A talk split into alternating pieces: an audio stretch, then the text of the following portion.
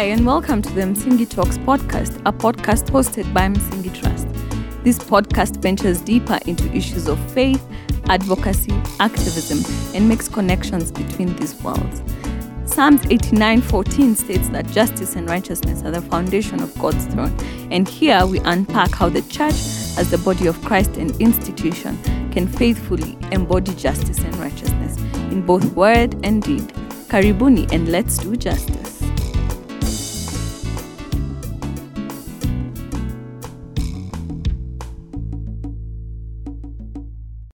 Hi, everybody, and welcome to another episode of Msingi Talks podcast. I'm so very excited and joyous, and I've just come from telling her that my heart is doing, is having butterflies. because I can't wait for us to have this conversation. We'll be talking to my sister Mandisa, and I want her to introduce herself to you. Mandisa, hi, say hi to the people. Hi, Carol, um, and your big family. um, so my name is Mandy Sakyanji. Um, I'm based in Cape Town, South Africa, and I'm a feminist Christian activist. um, and I know just by saying that, eyebrows are already like. Mhm. Because how Um, can you and be feminist, Christian, and activist, all of those three, all Sorry. of those things in one. yeah. And yeah, I, I- I'm passionate about justice. I'm passionate about Black women in Mhm. particular. Hence, uh, I fly my feminist flag very high Mm, um, because I I believe in the right to life and right to, like we were saying before we started recording, to bodily autonomy for everyone. Um, and especially the, the most marginalized. yeah. Um, and for me, my starting point is poor Black women. mhm, Um, and I hold on to my Christian values because I believe God is, is for justice, Mm. right? And so I am a feminist and an activist because I believe in God, Mm, um, you know, and I think my belief in God and my conviction of God pushes me to to speak out for the marginalized, to to try and imagine a just world, and to think through how we get to that, right? Um, because we know that as things stand, we can't claim to be a a just world and a world that promotes justice. mm, And so, how do we reimagine the world that we see? How do we reima- reimagine the, the role of the church in building that world? Mhm, And how, yeah, how do we give birth to that world?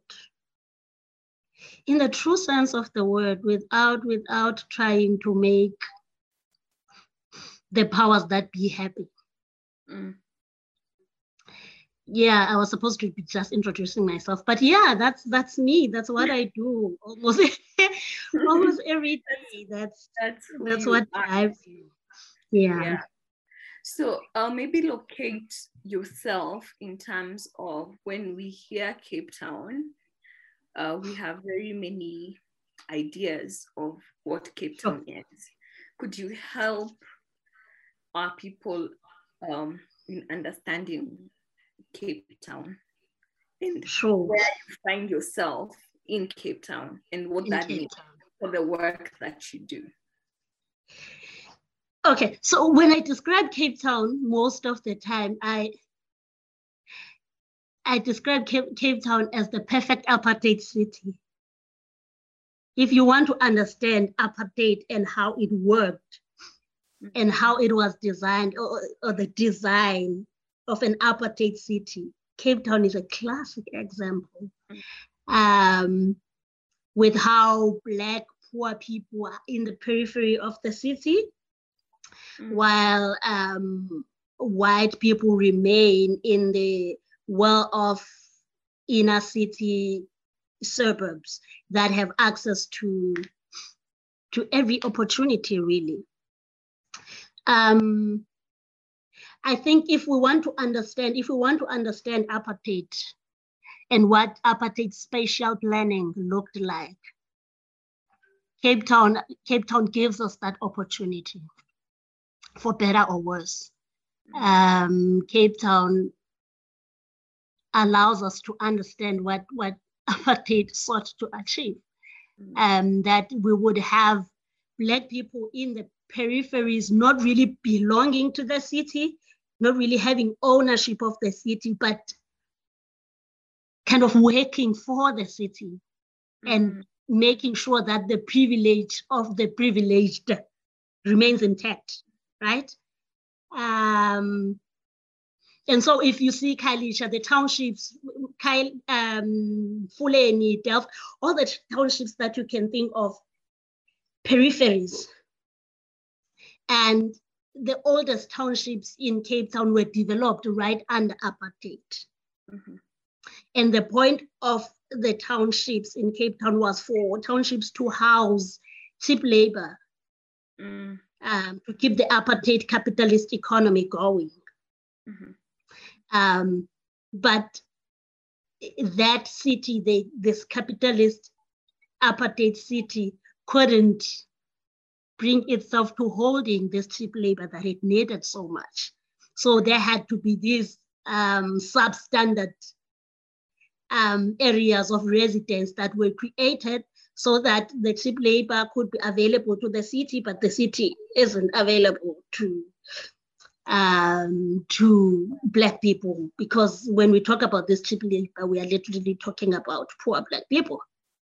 And so I happened to grow up in one of these uh, townships called Mfuleni, um, about 35 kilometers from the city, from yeah, the inner, the inner city of Cape Town. And I mean, from, from the early ages, of my life. I think, it, it, and I think this is a struggle for every black young person in Cape Town who stays in informal settlements. This this question and the struggle trying to marry the two worlds in Cape Town, right? The very rich, very posh, um, globally celebrated city. Yeah. And the dirt that surrounds it. Yeah. Where black people stay. Um, and so I think it, it has always been my struggle to try and understand what what this meant, why this was, and what it meant for me as a young um, black girl growing up in, in this in this situation, and wishing, you know, wishing and praying that um, I could also access um, the better part of the city, the first world um, part of the city. And I think as I was growing up, my dream was to grow up and leave the mm-hmm. township and sort of try to to to leave the poverty, leave the the squalor, mm. um, and and find a better life for myself, and of course my family. Um, and I have I had these dreams of becoming a chartered accountant because it was it was quite a thing when I was growing up. Everyone wanted to be either a chartered accountant or an engineer. What else? But yeah, those were the two things. So me, I loved the idea of being a CA. So that's what I studied towards. Oh well, that's what I thought I would study towards until I got to varsity and my maths wasn't so good, so I couldn't. the math couldn't get problem. yeah, so I couldn't get in for that. And by this time, I'm already in the Eastern Cape because my parents are pastors, right? Mm. And so they were reallocated to a church in Queenstown. It's it's it's called Gomani now, and it's in it's in the Eastern Cape. It's my dad's hometown. although we had spent most of our lives in Cape Town, but when he was sent back to his hometown to pastor three churches there, um, he took that and we sort of all relocated to, to, to, to that side. Um, and things were not any better that side than they were in, in Cape Town. And I think we kind of experienced the real meaning of poverty when we got mm. there, where my dad wasn't working, my mom wasn't working, and their only hope was that the church or, or God through the church would provide. And I think in that we forgot that um, a church in Komani, in three areas, Linge, Komani, there's this inner city and Ezibele, all of these are, are poor areas. Um, all the three churches that my dad was going to to pastor um, were in townships. Mm. Those are poor people. And in the Eastern Cape, the likelihood that they are all going to be able to always tithe and give so that they can sustain a whole family of seven. Mm. That that wasn't to be. And for the seven years that we were there, that was proven that look, there's no way that a church that consists of 90% unemployed people would mm. be able to to sustain an entire family. And at the time, it felt like people were being spiteful by not um, tithing and giving and all of that. It felt like people were just starving us on purpose. But in retrospect, no, people didn't have the money. Mm. Um, yeah, so I applied to go to varsity, and yes, like I said, uh, couldn't get in because my maths was terrible. And that was because I didn't have a maths teacher for three years in high school. Oh, wow. And that just gives you an idea of the kind of school that I went to.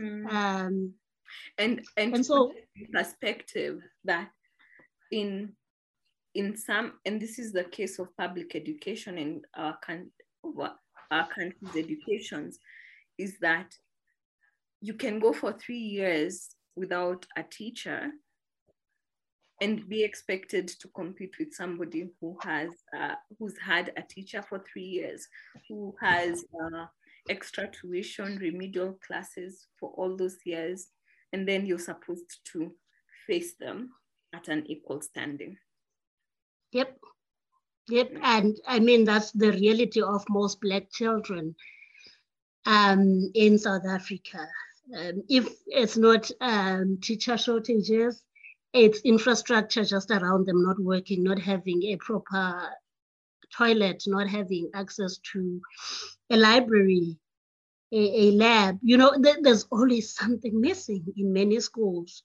And that th- there isn't enough being done to provide support for, for, for children in, in in lower resourced areas um, just proves that there isn't political will to make sure that black children win in this in this capitalist society we live in mm. um, yeah and so when i got to fort hare and i hadn't applied to fort hare because me i thought i was better um, i was applying to Rhodes uct I wanted to just flourish. Um, but last minute, I went to Fort Hare because all the other schools had rejected me because of my maths, particularly. Mm-hmm. mm-hmm. So I go to Fort Hare, and Fort Hare says, Look, your maths is terrible. There's no way you're going to be able to do accounting. But there is this degree that we want you to try out. And that was um, B admin um, um, majoring in political science and public administration. I'm like, that is the perfect thing for you. Okay. Sorry. Right? I'm like, what? Oh my gosh. That, that, thank God that your math was terrible then.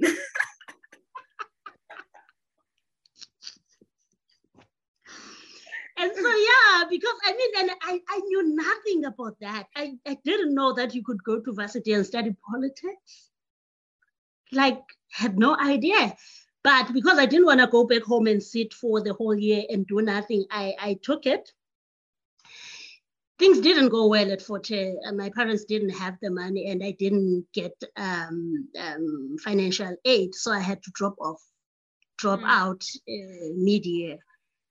Um, and we decided I must come back to Cape Town because my older sister and my brother were already here. Um, so I came here and applied at UWC. Now I know there's this political science thing. Um, and so I applied for it. And I got in and I got financial aid. And then, boom, I'm here studying um, public administration and political science and economics. And in my head at the time was like, look, I want to major in public admin and economics because government economics. Mm. Um, but yeah, economics swept the floor with me, guys. Like that thing wasn't kind to me. But also because, I, in retrospect, because of my maths background, that was quite poor. Yeah. Um, I wasn't. I mean, I was. Um, I was good at what public economics, um, labor economics. I was flourishing. Micro, macro. Oh my god! because I had to calculate and and and no, it didn't work. So I end up majoring in public admin and political science. And as much as there was this political science as a it, it was an elective for me, and I, I I I didn't see it as a thing then. And then second year, third year, in in second year, my lecturer, one of the people I feared so much, um, the last test that we wrote that year, she writes me a note behind my scripts and says, if you choose to do um, political science next year as your as your major, please apply to be a tutor. I think um, you would be great at it. That was it. I was like, okay, I'm nailing this thing clearly. um, and I had failed my first year because of politics and because I hated it yeah. so much. Uh, and so yeah, that's that's that's how literally I was launched into um, political science. Did my third year, passed honors, masters, and yes, after that I get into this um, social justice world, and I start working for different organizations that are trying to really imagine a a just and more equal world. And I think that that has always been my thing. How do we achieve equality? Mm. Um, yeah, uh, man, Mandisa, like I, I feel, I feel so encouraged by your journey because somehow your journey and my journey are mirrored. Because I wanted to do law, and um, I wanted to study law, but no, first I wanted to do medicine. Then I was like, nah, it's too bloody. People are in pain. I don't like seeing people in pain. And yeah. then law, and I didn't get the correct marks for, for law. And then uh, just that long story about missing things, just missing things, and that just missing something sometimes leads you to the right place. Definitely. For me, that's my story. Like I have missed so many things that have led me to my story that if I don't know where I would be, maybe I would be right now in a very nice skirt suit, very proper, you know, just doing things. but I want to take you back a bit. I want, mm. I want to take you back to when you, um, would you there's always a question I love asking people, which I find um, interesting to hear the response to. But I want to ask hmm. you, what, what, brings you joy as uh, Mandisa? What brings you joy? Generally, it doesn't need it, to be. Is this in a perfect world or in this mess of world? Generally, like when you think of joy, what do you think about? a happy black woman. Mm. Literally, I, I, am not lying. When I see a, a black woman laughing their hearts out, mm. you know, or, you know, happy. Mm. And it's a rare, it's a rare picture, right? Black women are carrying so much.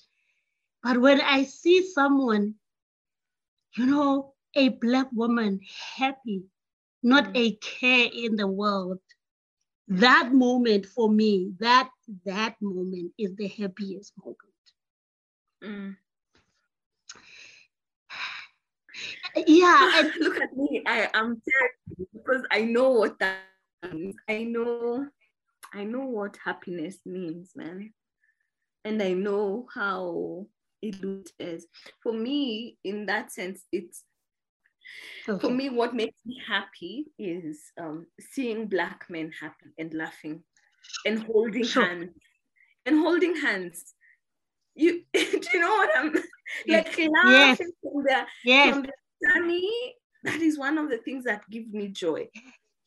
Yes, I get you. I understand you perfectly. yeah.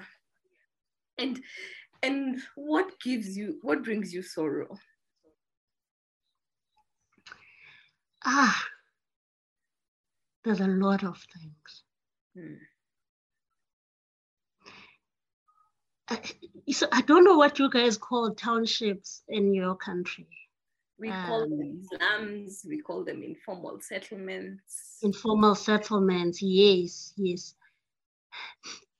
The, the very existence of slums, the very existence of, of, of informal settlements, and seeing children Mm. growing up in in that situation. I mean, I grew up in an informal settlement, and at the time, I didn't I didn't really thought I didn't think there was anything better than what I was exposed to. I was young, right? But it feels like the situation of informal settlements has actually deteriorated yeah and and has become more violent. Mm. And so the, the extent to which young children in informal settlements are exposed to all sorts of violence and how they grow up to be adults that are desensitized to violence, yeah um, such that you will find a group of young children watching a person being beaten to death and Mm. unshaken. yeah because the state of blackness is literally a state of violence. Um, our bodies attract violence. We are used to it because every day um, someone dies, someone is being beaten to death for having stolen something, someone is being beaten to death for nothing at, at, uh, in some instances. And yeah children being raped women being raped children drowning in toilets. Just the state of informal settlements and the state of black people i think that's what brings me a lot of sadness. And i think that's why i do my work. Mm. yeah. Yeah. And and the and the sadness about that i think also in my if i echo what you're saying is that it's it's something it's not that we want that life. You know? It's it's not that we would rather be sitting in in in shacks No. know no. and um, I remember for me, for the first time when I heard uh, Prof.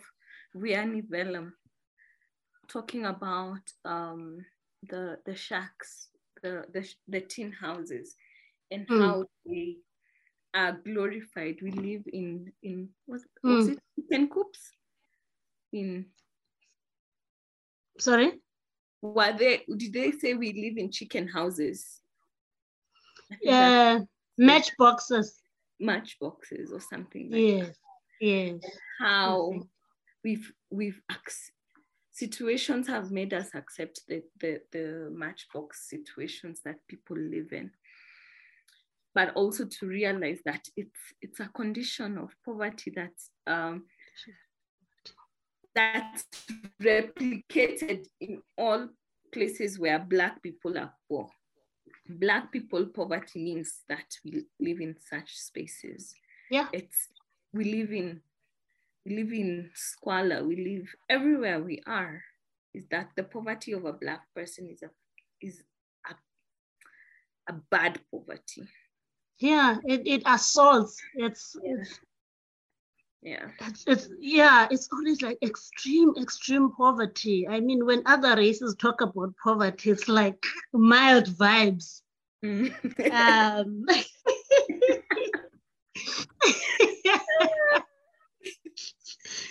but when a black person talks about poverty Mm. you know that's like the extreme kind of poverty. Yeah. Um and and and, and- it's generational. You know it's passed from one generation to another.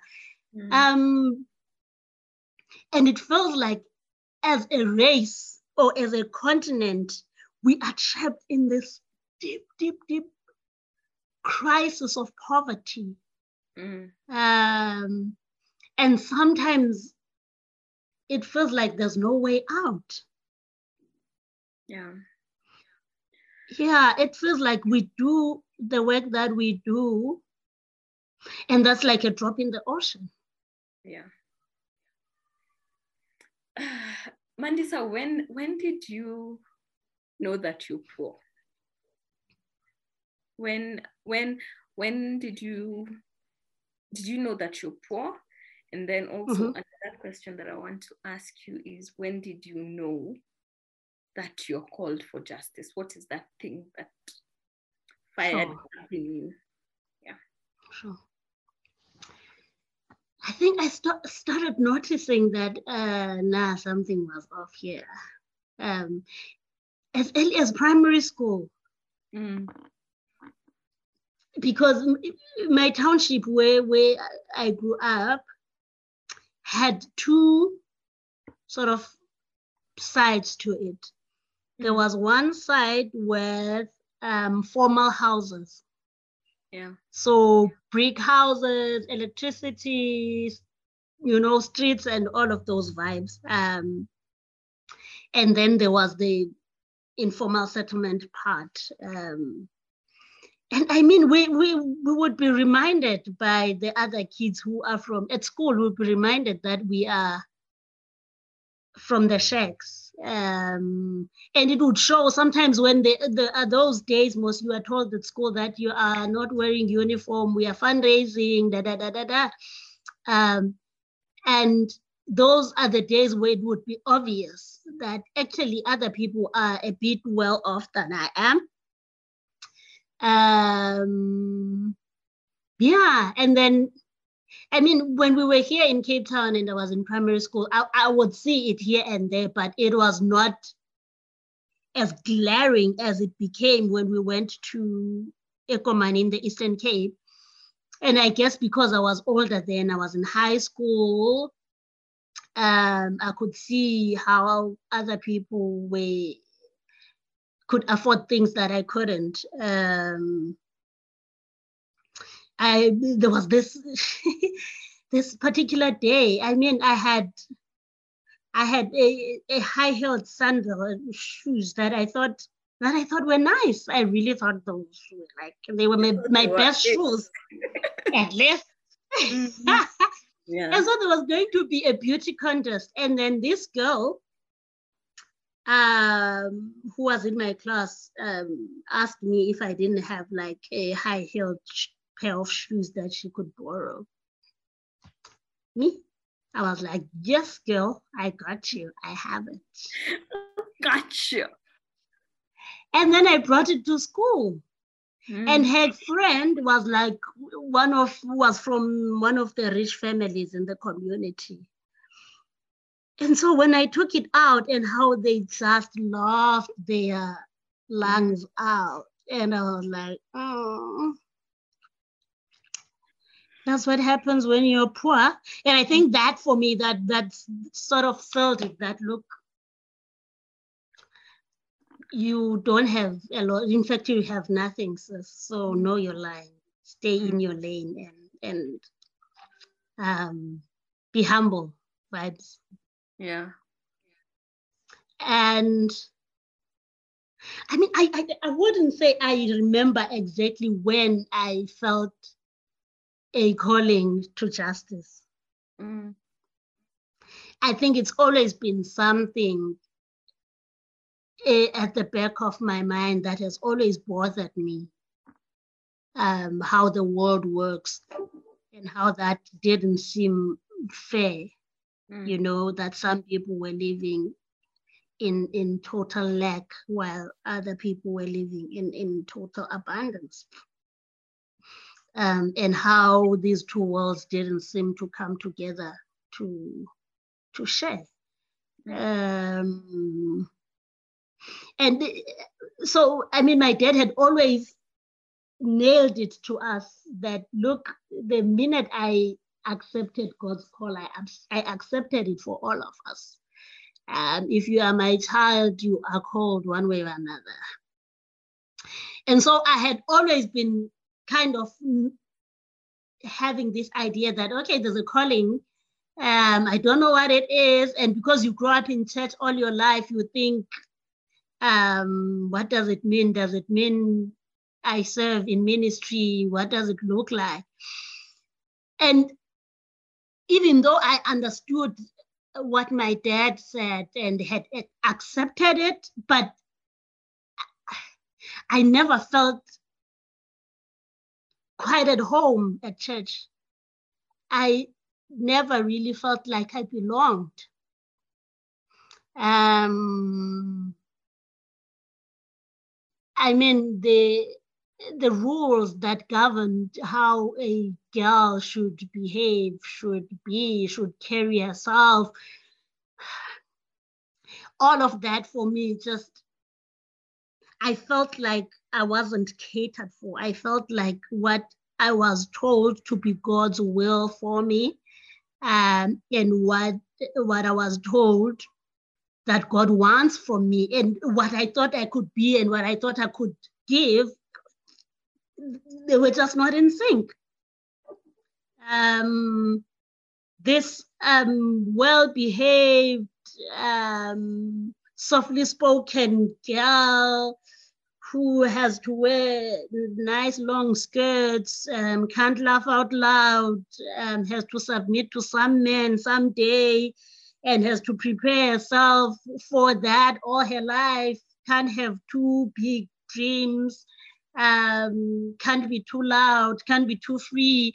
Look, all of that for me, I it, it just didn't represent who I was and who I wanted to be. Mm-hmm. And I felt like, look, the, I understand that God loves me, but I if if if God wants me to be someone else for me to be acceptable mm. to this institution that that seems to be what the the custodian of of God's um, laws and all of that, then I don't think God and I can mix because why does he want to change me? Mm. Uh, because I wanted to be free. Yeah. Um, I wanted to have a crush and embrace it. Mm. Um, without feeling guilty, without feeling like I was cheating on God. uh, I wanted to be able to laugh out loud without yeah. being called names, you know? And for the life of me, I couldn't reconcile the, the, the notion of submission. I was like, all my life, mm. just one day this man comes and I just have to submit. Like, mm. like I never had dreams. I never had hopes for myself. What that my whole existence was so that someday I can provide help support to this man who has like a bigger and more important vision or vision, sorry, vision. Um, all of those things didn't make sense to me. And so while I loved God and loved the idea of church, I really didn't like what they represented and what mm-hmm. what what they required of me.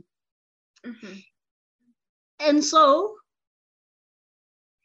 I I found, especially when I I got to the SJC where I'm at now, I think I, I found expression mm. there.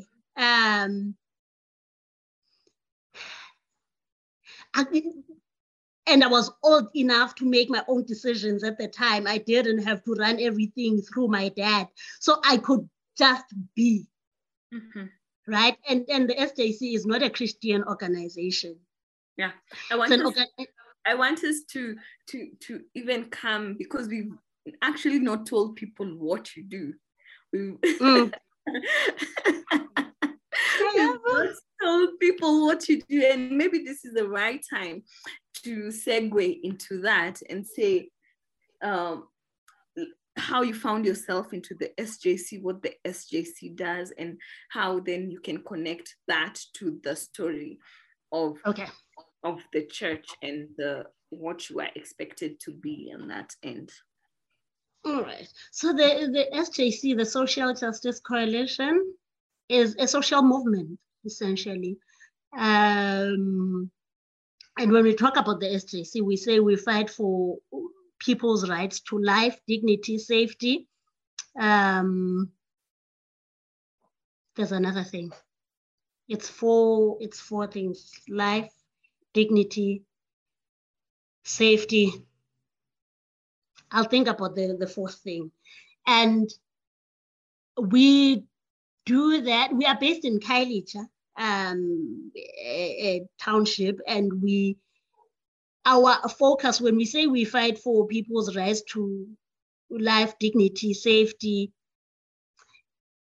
our focus is people staying in informal settlements because what we have found in in in in South Africa's democracy is that there's an everyday assault on people's rights poor Black people's rights, um, that they don't have access to proper and adequate sanitation, that they don't have access to um, safety and, and proper policing systems. Um, and everything else we've spoken about when we're talking about informal settlements, literally that infringes on their right to life because in an informal settlement, you really are every day, every day you are flirting with death just by being. Mm. And so we try to get people's rights to access to adequate sanitation. And this is something that we've been doing since 2009. We established in 2008 um, as a response to if you remember 2008, I don't know how many of your listeners will remember, but there was like a spread of xenophobic attacks across South Africa. Yes. Um, I and the SJC because I was I was in Cape Town at that time. It was it was bad. It was horrible, yeah. It, it was horrible, and so organizations that uh, uh, that were working in Khayelitsha at the time, and Khayelitsha was one of the hardest hit um, townships. I know um, Dunoon was one of those, and um, some area in KZN, and I think Umlazi. Um, but there were a few across South Africa that were the hardest hit townships, and in Cape Town, that was Dunoon, Imizamo Yethu, and Khayelitsha. Um, and so community leaders, community activists, and organizations that were in Khayelitsha came together um, as an urgent response to that. People were displaced, um, and so they needed urgent shelters. There was a need for clothes, food, and so they came together to respond to those urgent needs. And from then on, there was, you know, when when when something like that happens, you people start to think about the causes, right? And I always say to, to put that in context for me, if you think about the economic um, conditions in, in, in 2008, there was a global recession. And that meant that people were losing jobs in droves. Yeah. And so, you know, poor people will always be scrapping for this tiniest of resources, right? And so, of course, the most vulnerable amongst the poor will be at the receiving end of violence because people are trying to survive and they are trying to, to kill whatever they think they have power over. So mm. foreign nationals, especially in townships and informal settlements, people are not registered, people don't have the necessary papers. The likelihood that they are going to go to the police to report um, violence it, very, very limited. If they do go, they are going to be exploited by the police themselves, and that makes them even more vulnerable. Mm-hmm. And so as much as we would we think about xenophobic attacks and what causes them, and for me, I think every time there's a stretch in the economy, every time um, people lose jobs in, in, in, in their hundreds, you are likely to see um, a rise in xenophobic attacks. You are likely to see a rise in, in, in gender-based violence and femicide because in the scratching for limited resources, whoever is the weakest and whoever is the most vulnerable is always in the receiving end for violence. Yeah. yeah. So yeah, just so that was the context at the time, and so one of the things that people were fighting over uh, were was access to service delivery. There aren't enough toilets, there aren't enough this. And so the first people to be accused of having come here and having taken our jobs, taken our things, the service that's supposed to be going to South Africans is now going to these foreign nationals. There's always these accusations, right, being um, leveled against foreign nationals every time people feel desperate. Um, and, and you know what's always so funny is that it's foreign nationals. When you say, when we, when there's even here in Kenya, when it's an accusation about foreign nationals, it's never about the mm. rich foreign nationals. No, no, no, no, no, no, never, even, never.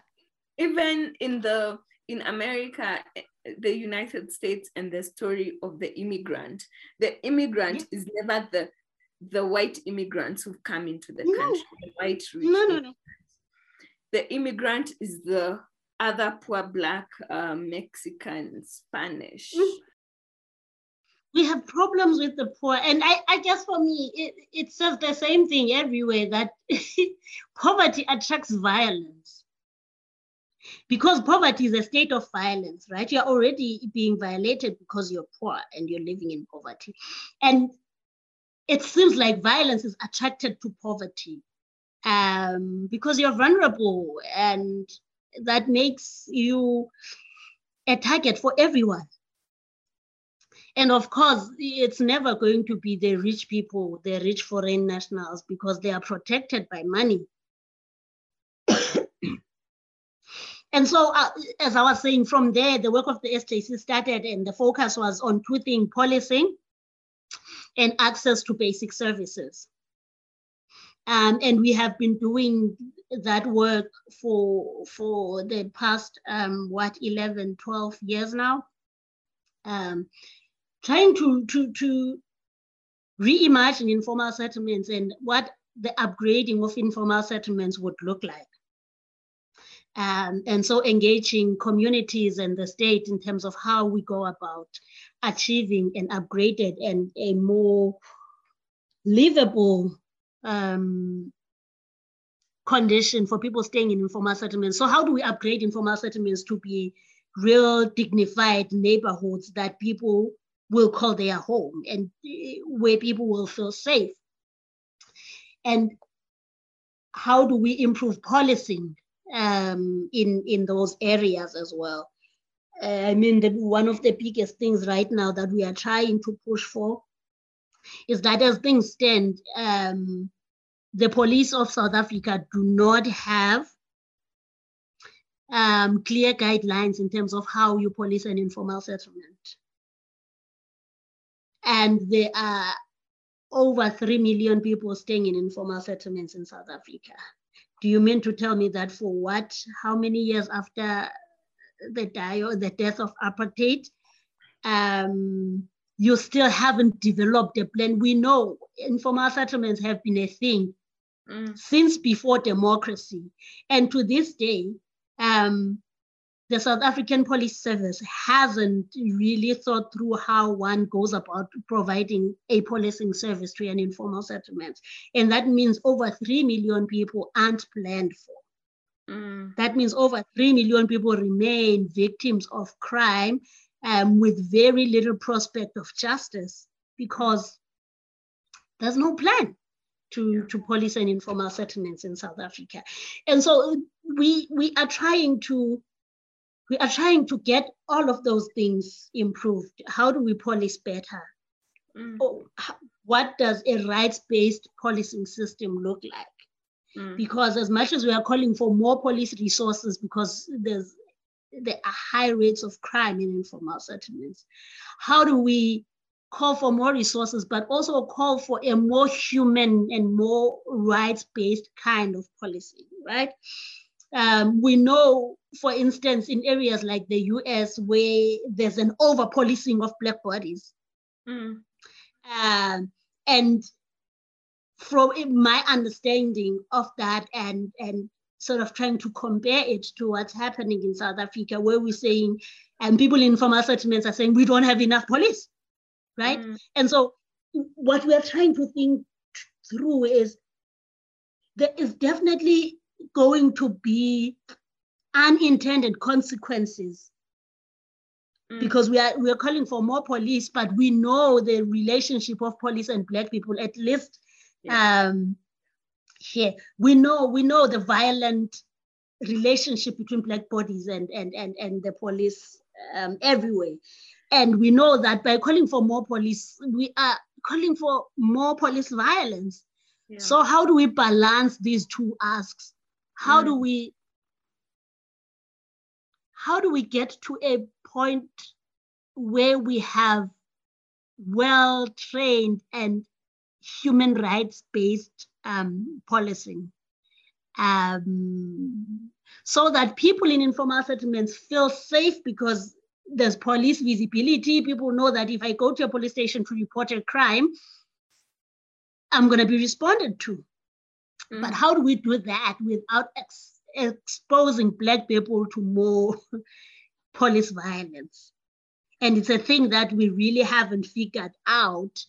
Um, and for many years, we have been calling for a redistribution of police resources from areas that don't have a lot of um, crime incidents, especially violent crime incidents, for those police um, resources to be distributed to areas that have a high rate of crime. But now we are really thinking through what does policing look like? What does yeah the right kind of policing looks like? Yeah. Msingi is a Swahili word meaning foundation. Our name and mandate comes from Psalms 89:14. We host engaging conversations on faith, social justice, and advocacy across all our social media platforms. We also offer training and consultancy services to help you navigate the world of social justice and faith. To engage with us, visit our website www.msingitrust.org, follow us on all our social media handles at msingitrust, or email us on info at msingitrust.org. I hear what you're saying because I generally think that the police is um, is an institution that needs to, to be folded. Mm. And I, because one, the reason that the police was established, the policing, the kind of policing we have right now, is mm. is to protect property of the rich and of the white people. And so I I don't think we can reform the police. This is my personal view. Sure, sure. I don't think the police can be reformed. I think, but also, I think the reason, if we were to tackle poverty and inequality, we wouldn't need the police. If we had, sure. if we had um, equal equal societies where everybody had access to to to basic the basic needs food clothes shelter and all that Mm. if we had Mm. a society where all of us were in that in the sense and we are talking about the police the way we know them the way we know Yeah. them the violent people who are who will arrest you for just walking. Do you know in kenya even now you can be arrested for walking at night? Hmm. you can be arrested for walking at night and it's and part of it is still stems from the um, from colonial laws. Colonial And so type of some of the colonial some of the colonial policing laws are still intact and so if we are Mm. to we have to undo and why people even the police themselves why they police and why they say they police yeah Mm. Yes, I, I I hear you and I agree. I agree a hundred percent. But I think my biggest thing right now, especially for South Africa, I mean, for instance, let's just talk about the level of violence um, against women in South Africa and how we are said to be the most, how do I say this in, in, in proper English? So, for a country that's not at war, we have the highest um, femicide and gender-based violence cases. We Mm, are only matched by countries at war. mm, I mean, and as things stand, and I think you've painted it so well in the, the problem and the flaws in our policing systems, and I think they are replicated across Africa. Um, but as things stand, it seems like, especially for many women, it seems like the only hope is that perpetrators be arrested and yeah. and we, of course we know that going to jail has not been any sort of what um rehabilitation. There's there's nothing. If anything people come back from jail more violent and more desensitized to Yeah. violence. And so yes i i hear you very well but i'm also wondering what happens in the meantime? What happens in the interim? Mm, um yeah. But that's that's literally where we are. We are having all of those tensions right now to say look we are calling for more police but what about this other aspect of violence from the police themselves? And how do we manage both those things? Mm. Policing in itself like i just yeah it's a whole can of worms it But really one- is Mandisa, so now how do you connect? Because I've seen uh, videos of you leading protests. I've seen uh, videos of you leading um, uh, conversations that are very um, engaging. How, and you'd say that you're that you're an activist and a feminist because you're a Christian. I'd like to to explore that as well. What what about your faith lead takes you to the streets? sure jesus Mm, that's what about my faith takes me to the street mm, and maybe maybe even even before jesus um um um john let let john john the baptist a son of a priest right? Yeah. and so has access to the temple and would could likely be a priest himself. Mm, um, but doesn't see himself identifying with the with the church of his time, right? He calls them what the the breed of vulture of vultures. Eh? What does he say? But but but um, John decides with all the privilege that he had um, as a son of the priest and all of that, decides that, look, the state of the church currently is not something that I feel my calling aligns with. And so he goes to the wilderness. And instead of calling people to the church, he calls people to God, but away from the church. Mm. Mm. Um, and as the so-called forerunner before Jesus, Jesus comes and sort of builds on that trend as well. Doesn't go to temple, hell isn't even accepted in the synagogues. Mm. Um, and that calls people to God, calls people to repentance away from the church. Mm. Because I think for me, for both these men, the church wasn't what they felt that they were called to align with. The church at the time for me had moved, and the church for me now has moved from being the voice of justice mm. and has moved from being I mean, I'm, I'm saying a lot of things, but I'm, maybe you, my point will be clear at the end of this. Let's go back a bit to, to apartheid South Africa, mm-hmm. right? Who has the loudest voice? Isn't the church calling um, and talking and prophesying against an unjust system? Mm um, everywhere. Look at the US. Um, um, your Martin Luther King Jr. Ne? Yes. Yeah. These are prophets um, that are talking at the peak of oppression, at the peak of violence against Black people and against the vulnerable. These people see it as their divine duty to speak mm. against injustice.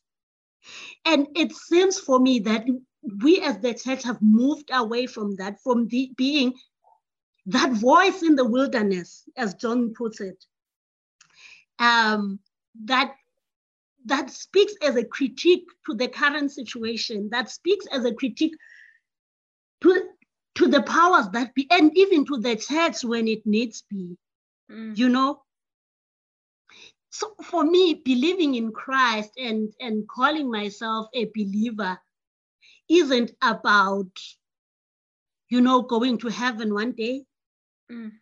Um, isn't about policing people's everyday behavior, like whether or not you are in love with women as a woman or you are attracted to other men as a man.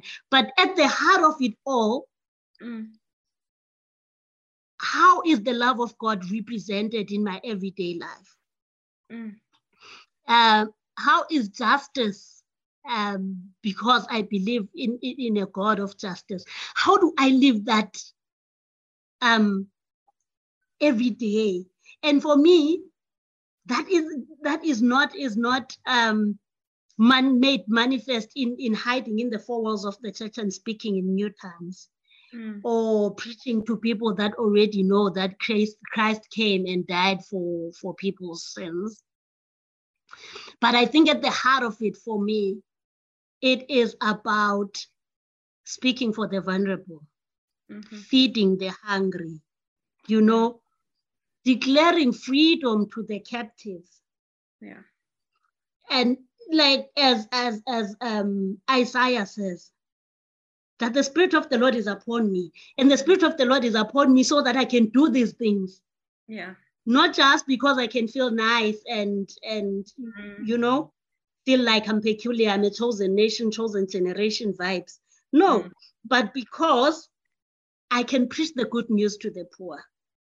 And, and in my context, yes, and it's the it's the remem it's reminding that good news to the poor is economics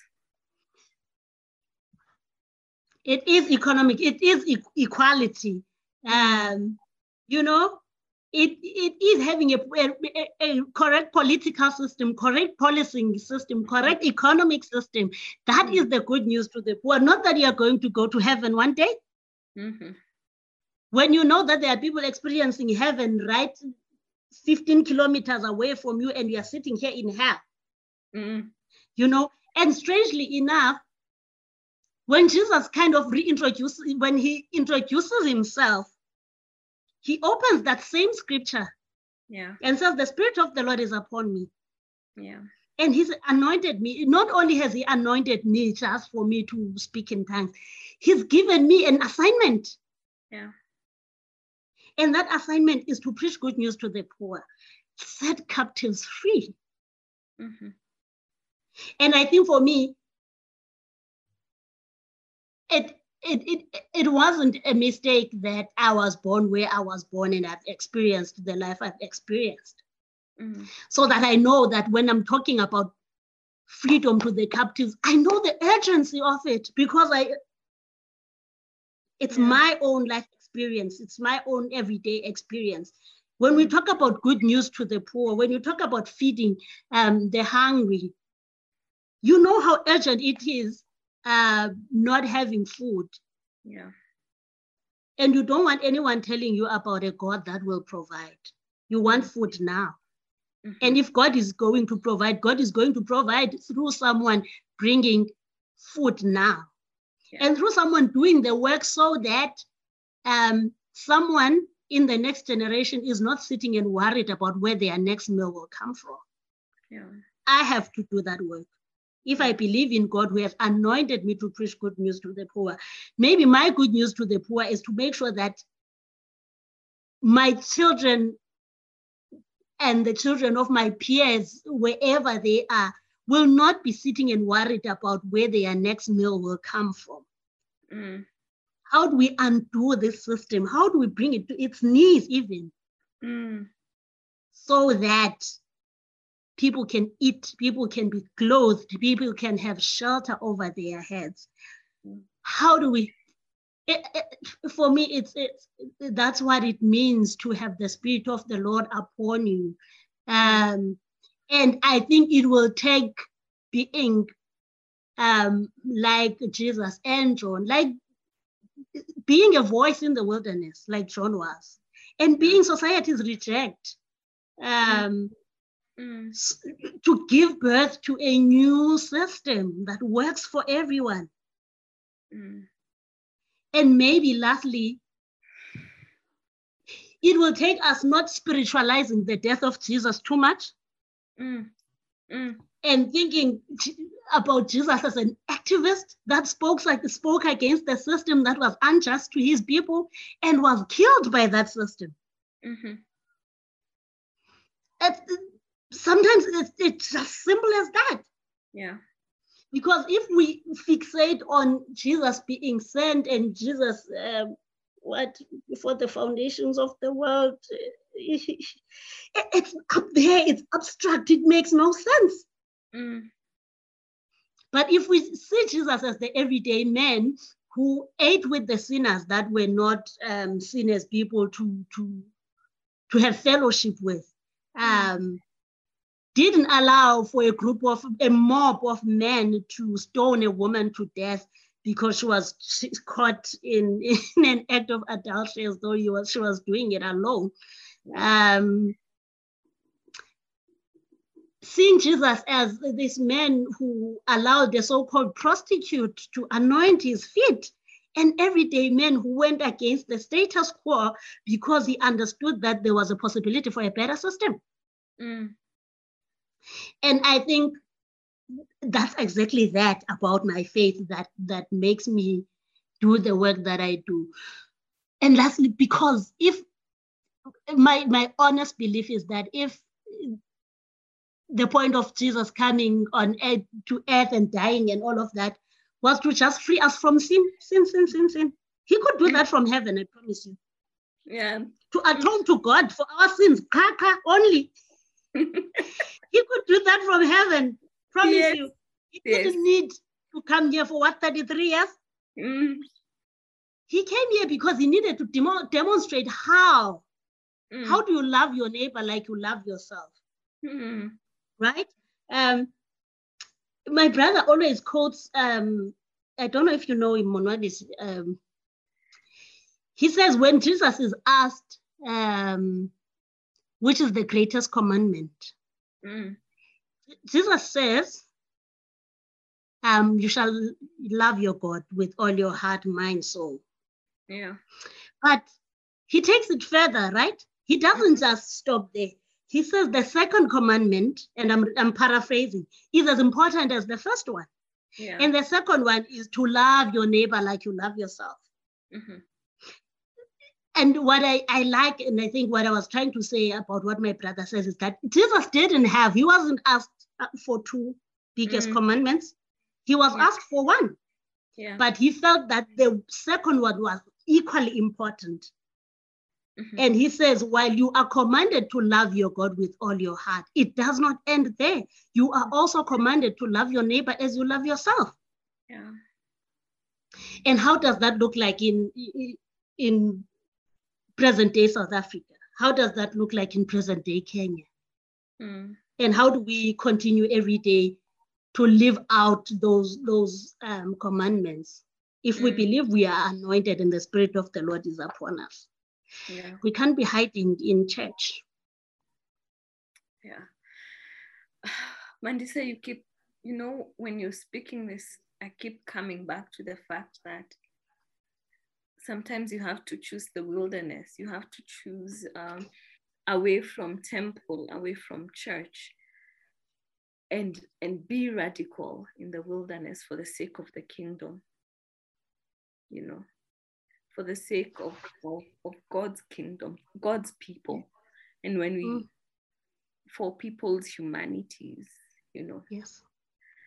I feel like you took me to church, Mandis. And I haven't been to church in the longest time. You took me there. Oh, as, as we are as we are concluding this conversation, Mandisa, I I don't even know what to because I you you spoke about feminism. Mhm. I, so we talked about that you're a Christian because you're you're an activist because you're a uh, you're a Christian. So what Mm. what about um, your faith makes you a feminist? Sure. I mean, again, again, two two things. The belief in a God of justice. And again, if if if Jesus is the embodiment of our faith and the embodiment of the the fullness of God for us, then for me, those two things. One, because if we understand, ah, sorry, if we understand when I carol the the the the introduction of Christianity in Africa um, and how it came as an entirely new faith, new thing that introduced to us a new way of living. Um, and that coupled with slavery that it came with, with colonialism that it came with, um, and taught us that some people were subhuman, others were above, some were above others, and created a whole mess of people building hierarchies and trying to be better than the next person. And so, because the gospel to us was presented, presented by white men, it had to paint God and the image of God in the image of these people, right? Because I mean, I believe that every every what every race, people, people kind of we are created in the image of God, right? But we sort of create God in our own image, even ourselves. When white people came in and presented God, they had created the kind of God they wanted us to worship, and that was a white man, Mhm. right? And I don't believe it is the will of God to have one gender um, subservient to the other, to have one race subservient to the other. I believe we are created equally. Mm-hmm. And so Christianity interwoven with the capitalist, um, colonialist um, culture that is at its very core oppressive. Yeah. Teaches us that men are above women, teaches us that black people are, uh, are below white people, teaches us all these things that makes us look down upon some people's humanity because of their gender, because of who they are in love with, and because of their race.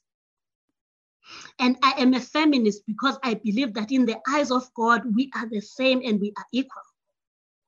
And I'm a feminist because for the longest time, Black women have been in the receiving end of violence mm. um, and oppression.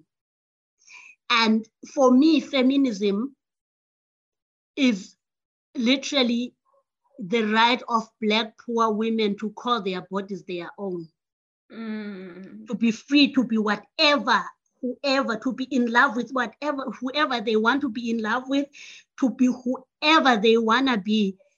Mm. The ability to choose mm. the person you feel like you are created to be. Mm. You know, and in an unfeminist world, if there's such a thing, women are prescribed to, women are, are given this idea that they need to fit themselves into. Mm. And there's no freedom to say, I am Mandisa and this is who I am, and embrace Mandisa in her fullness. Mm. And for me, feminism gives us language to, to talk about those things um, for women to be. And, it, and it's, it's not about um, shaming women who want to wear a doek and, lo- and long skirts. Mm. Because if you feel empowered being like that, then sis, be that woman. Yeah. If you feel empowered in a short um, skirt and whatever, sis, be that woman. What we want, and I think the world that we envision, where everybody will be free, this is a world where everybody will be free to choose who they are yeah. and who they feel like God has created them to be. And I think again, Jesus' stubbornness in going against the current. I know as things stand in the church, you can't be feminist in the church. You can't be, um, you can't be pro queer people. Yeah. Because those are supposedly against the will of and, God. And even not even you can't you you can't even be queer in the church, leave alone no. be queer like that. You can't. You can't. Yeah. Mm-hmm. So if if God is fair, if God is just, if God is for all of us, then God is for all of us. And feminism for me is just exactly that, that God loves you as you are. For as mm. long as being who you are is not oppressive to another person um, and is not, you know, you are not endangering other people by, by being who you are. Then it does flourish, be who you are, because that's that, that's who God wants. Mm. And if we believe to be created in the image of God, then the image of God must be represented in all its marvelous forms. Yeah. And so that's exactly, I think, my my understanding of why my faith pushes me um, to be feminist. Because for as long as we have, you know, no, we want to be free, but those people, those people can't be free. Uh, no, we want freedom for everyone, but not for the queer. We want freedom for everyone, but not for women. We want freedom for everyone, but not for the differently able. You know? Yeah. Then our, our freedom is meaningless. Our fight is meaningless because for as long as there's some part of our society that is not accounted for in the freedom that we are fighting for, mm. this freedom that we are fighting for will continue to represent the oppression that we are trying to fight. Thank you, Mandisa, for that wisdom, for that um, taking us back and taking us to church, taking us back to the to the crowd. Man, I miss Vuyani. I miss Prof. Vuyani. I miss Prof. Oh my God, we lost so much when we lost Prof. Oh my God. I don't know. I miss Prof. Vuyani. I miss Prof so much. Oh, if you're wondering who it is we are talking about, we are talking about Professor Vuyani Vellem, who passed on, I think, a year and a half ago. 2019. Yeah. Years. Yeah. In 2019. Yeah, and, and he talked to us, he talked to us, he talked a lot about the kraal, which is like the the place where the cows go home to to sleep and how that makes gives the homestead life, but also about Black dignity and Black theology and Black liberation. Mostly and what a home is, uh, and what a home is for Black people. Yeah. And yeah, yo, I loved Prof so much. He gave me so much hope for Black people. Yeah. Yeah. This was. I didn't, I didn't know I was going to be sad in this conversation we miss you prof we miss you so much and thank you for the time that you that you gave us ah, any parting shots you are making me cry ah, it's so sad uh, my sister to lose someone who sees you and who sees your story you know? And who who tells you about your identity without shaming it, you know, who, who, who, who speaks to you and who even makes you, and my tears are out now, let's just cry. who, who reminds you of who you used to be before yes. you were misnamed, before you were yeah. other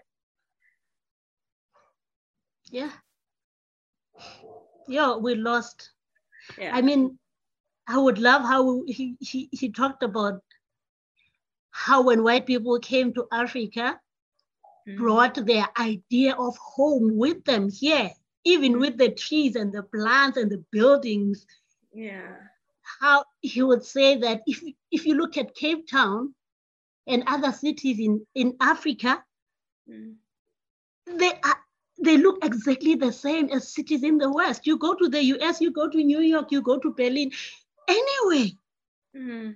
you will see the same idea of home, the same idea of a city that you see in Africa. Because when these people came here, they, they, brought their home with. And in doing that, they stole what means home to us. Yeah. And displaced us from our own home. Yeah so that we have now what we call informal settlements. And we are in this state of limbo. We are move, we are just yeah. floating and belonging nowhere. Mm. Yeah. We need, I think, you know what we need to do? We need to have um, a podcast um, conversation, remembering uh, Prof, remembering uh, his lessons, because man i i just sat under his wisdom in lut for one session in my life my life forever changed look i will i i think i've been like in two three of his lectures mm. I mean when he speaks i'm like i don't even need to comment it i must just sit and take it in, take everything in, and how he would teach with so much simplicity and so much humility mm. and humor. Yeah. Ah, what an amazing man. Ah, the I remember when he passed on, I I just felt like our kraal, our Yeah. boma, our homestead, our Yeah. had been Gone. robbed, had been robbed Gone. and robbed violently. Yeah. And it's weird because Ngosi had seen him two weeks before. Mm. Um, he was in Joburg and he visited his house and he came back saying, look, Prof is, is recovering. Mm. Um, he's back to his full strength. Of course, he's not, he has not started fully working again, but look, there's hope. Prof is back. Mm. And two weeks later, we get the news of his passing, and I was like, I don't know anymore. Yeah. I don't know anymore. And you know, without giving you more stress. I mean, when Prof died, I just Mm. reflected on how a lot of good people die young, good black people are taken from us. Mm, I mean, Prof was what in his early 50s. yeah. How is it that all the people that give us hope Mm, Um, I mean, historically, why why would Steve Biko die so young? 39. Why would Martin 39. Luther? Yeah, Yeah. yeah, in his thirties. Why would Martin Luther King die so young? Mm, Thomas Sankara. Why are our people dying so young? People that have a clear vision of where we need to go as black people. yeah. They are always brutally, brutally taken away from us. Chris Hani, these Mm, men die young. and it's the people with the alternative vision of who we are without uh, subjugation you know the Yes. people with, the, Yeah. eh, with the dream and the ability to move us from one place to the next and they are killed majority of them are killed you know but patrice patrice lumumba from congo Patrice And- Lumumba. and Congo is is a mess right now Right? and can be linked directly to what the Belgians the- did. yeah. And yet now we, we will be so it's easy for us to say Congolese people are X, Y, and Z. And we and then we'll say Berlin. No, the Belgians, you know, they are Mm. good, they are proper. Yeah. Yeah. And I mean, and how the West just marvels at how Africa is underdeveloped, Yeah. how African leaders are animals. And, but like, Ndase, have you forgotten what you did? Yeah. Have you forgotten that we are here where we find ourselves as a direct result of your action? Yeah. Yeah, I, you know i remember i remember at the at, at the justice the last justice conference there was a Mm. lady who said was we were talking about land and uh, someone said that she remembers her family remembers how they were removed from their farm. By Mm. these white people. And they can they said and these are the words that will never come out of my head that we can directly link uh, poverty to that action of being removed from land and Yeah. all and then that family the one that took their farm huge and huge acres of them can directly link their wealth from that action exactly, exactly. And that is the story of Africa. yeah the West can directly link its its development, its riches, to the dispossession of Africa. yeah There's a clear direct link. White people, they can link their wealth to the direct dispossession of black people, black land. Hmm. And if justice doesn't, our work of justice doesn't push us to say those things, to tell that truth to the white church, then there's no need for church. Let's all go home. Let's let's fold it because if we are going to sit here in a false state of peace, Mm, then there's no point. Yeah. So what how then shall we live? You know that question what do we do what do we do? How do we how do we do this? In all honesty, Mhm. look, there's a part of me that wants to say I don't know. Mm, But also, I, mean, I think we all know what needs to be done. We all know that we need the system as we know it to die, to be brought to its knees. yeah Um, and, and and for me, I guess that goes for what sacrificial living. How do we how do we live our our lives sacrificially? Um, to to give birth to to a new system. Mm. And that's that's that's that's probably the part I don't know. How do we do it? How do we? Because I mean, in the current state, we aren't, we can't even call for war. We can't say, let's go to war, because mm. we know that's not gonna work. And and and the people who who will go to war with have the monopoly of violence. They have everything to kill us. They have everything to kill us, but also the, the state of blackness right now, we will kill each other before we kill the enemy. That's true. And yeah. Our men will rape us and kill us mm. before they can tackle. mm. So I don't know. And I'm starting to think our only hope is how are we deliberately kind amongst Black people? Mm. How do we deliberately build spaces of love and kindness? Yeah. Because townships and, and Black spaces are already spaces for violence. And so the alternative is to be deliberately kind and to deliberately share love. And in that way, you are breeding at least a few people um, who will understand what kindness, what love, what justice look like. And then those people in their own corners will replicate the same thing.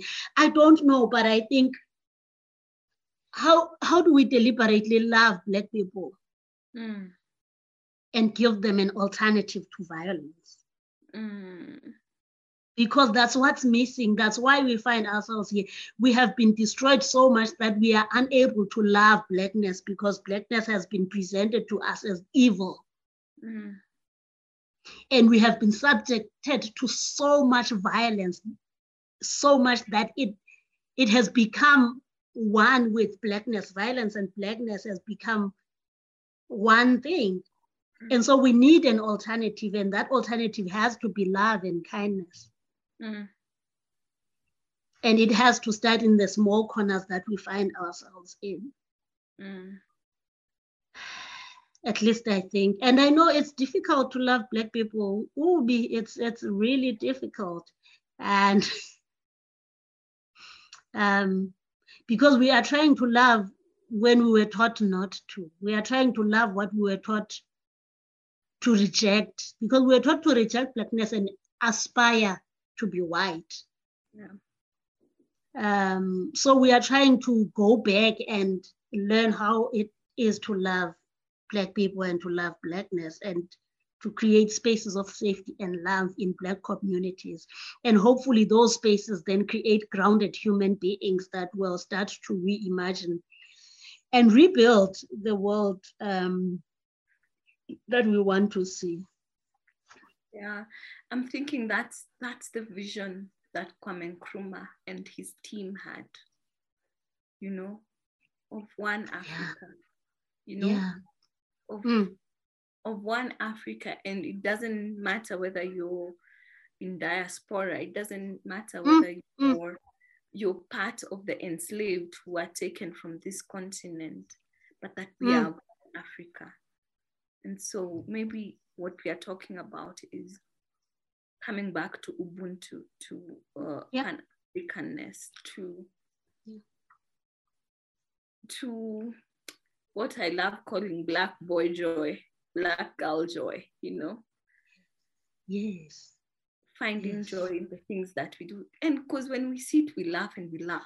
We know the things that make us happy. We know the things that yeah. bring us joy, you know. Mm. So mm. maybe it's a return to joy return to kindness. Yes.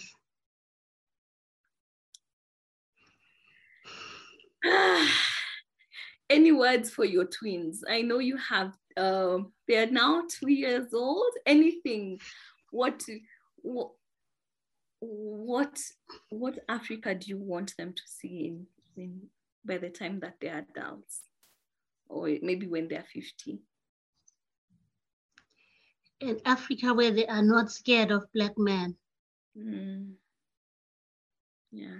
Just the ability to love black men without the fear that comes with that. You know, I was telling my husband that I have this complicated relationship with black men. I love them, but mm. also I fear them so much. Mm. And I would love for my girls to not have that dilemma. Mm. To be able to freely love their brothers without the fear of thinking, is he gonna kill me? Is he gonna rape me? Is he gonna rob me? You know? Mm. I would like for them to be in an Africa where they are also free to to be whoever they choose to be. Mm-hmm. I want my girls to, if if if it happens that one of them has a queer identity and chooses to live that out, I, I really, really don't want my kids to come out to me. Mm-hmm. You know? I want Cow or Pau to just bring their girlfriend home. Mm.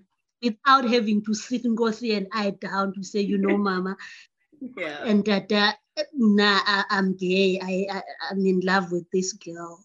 No, I want I want for it to be as easy as it is for for heterosexual kids in homes where that is allowed for you to bring your your your boyfriend girlfriend home. I want them to just come home and say, "Mama, this is so and so. She's my girlfriend." Mm.